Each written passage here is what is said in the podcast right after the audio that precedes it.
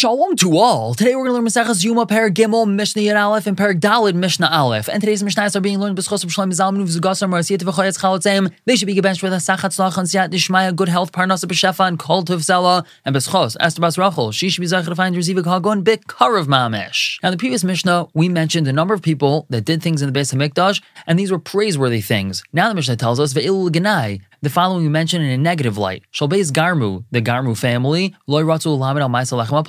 They didn't want to teach anyone how to make the Lechem Apanim properly. Now, the Lechem Apanim were a very unique shape, and it was extremely difficult to bake them and remove them from the oven without them breaking and prevent them from getting moldy. And they didn't want to teach anyone their secret. And Shalbeis Avtinas, the Avtinas family, They didn't want to teach anyone how to make the Ktaras properly. The Ktaras had a grass added to it called Mala Ashan, and as you guessed it, this made the smoke of the Ktaras go straight upwards, and only they knew how to add it and mix the ktaras properly, and they didn't want to teach anyone else. Hogros ben Levi, Parak Bashir, V'loy Ratzal.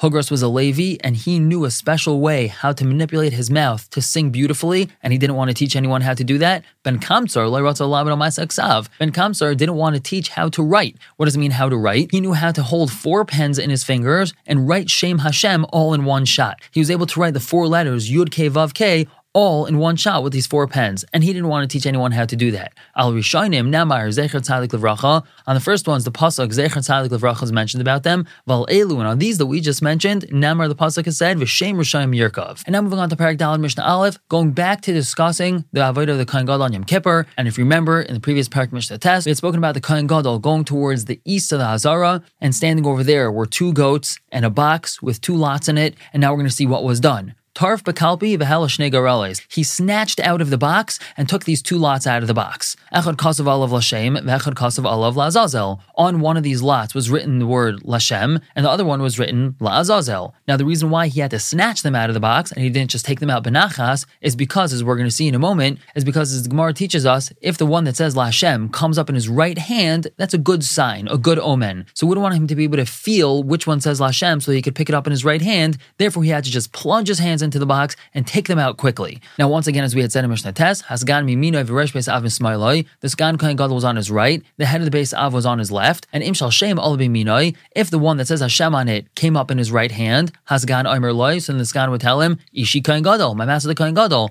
Hagbai Mincha, raise your right hand. Imshal Shem Ol Bismailoi, and the one that said La Hashem came up in his left hand, Resh Beis Av Omer Loi, so the Resh Beis Av would tell him, Ishi Kohen Gadol, my master the Kohen Gadol, Hagbas raise your left hand. Now, what does he do with these two lots? Nisan al Seirim, he would place them on the two goats, Va'imer, and say, La Hashem chatos, Ta Hashem achatos. Now, Rabbi Yishmael, Rabbi Yishmael says, chatos, he didn't have to say the word chatos, El La Hashem, he just said the word La Hashem. And Vehena and Nachrav, they answered after him, meaning all the people standing around answered after him, Baruch Shem And again, as we had explained in the previous parak, the reason why they're answering this is because he didn't say the word La Hashem like we say it. He said the Shem Hamafairesh. He spoke out Yud Kevavke, and anytime the name was heard, they answered Baruch We're going to stop here for the day. Pick up tomorrow with Mishnah Beis and Gimel, continue to talk about what he did with these goats. For now, everyone should have a wonderful day.